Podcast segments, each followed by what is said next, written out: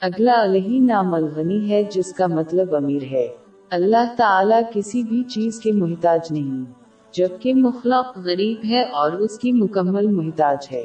جو مسلمان اس اسم العائی کو سمجھتا ہے، وہ سچی اطاعت کے ذریعے اللہ سے ہر چیز کا طالب ہوگا۔ اس کے احکام کو پورا کرنے سے، اس کی ممانتوں سے اجتناب اور صبر کے ساتھ تقدیر کا سامنا کر کے۔ ایک مسلمان کو لوگوں سے آزاد ہونے کی کوشش کرتے ہوئے اس لہی نام پر عمل کرنا چاہیے۔ اور صرف اللہ پر بھروسہ کریں۔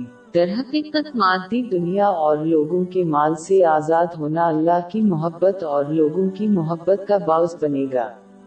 اس کی تصدیق سن ابن ماجہ نمبر چار ایک سفر دو میں موجود حدیث سے ہوتی ہے۔ اگلا علیہ نام الزار الفی ہے، جس کا مطلب ہے نقصان اور فائدے کا فیصلہ کرنے والا۔ اللہ تعالیٰ ان لوگوں کو نقصان پہنچاتا ہے جو مسلسل نافرمانی پر ثابت قدم رہتے ہیں۔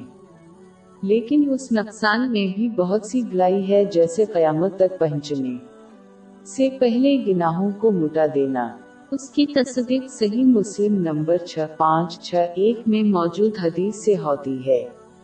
ایک مسلمان جو اس لہی نام کو سمجھتا ہے، وہ اللہ کی طرف سے فوائد حاصل کرنے کی کوشش کرے گا۔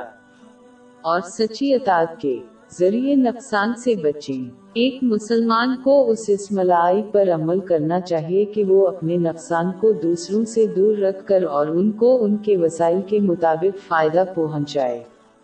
سن نسائی نمبر چار، نو نو، آٹھ میں موجود حدیث کے مطابق۔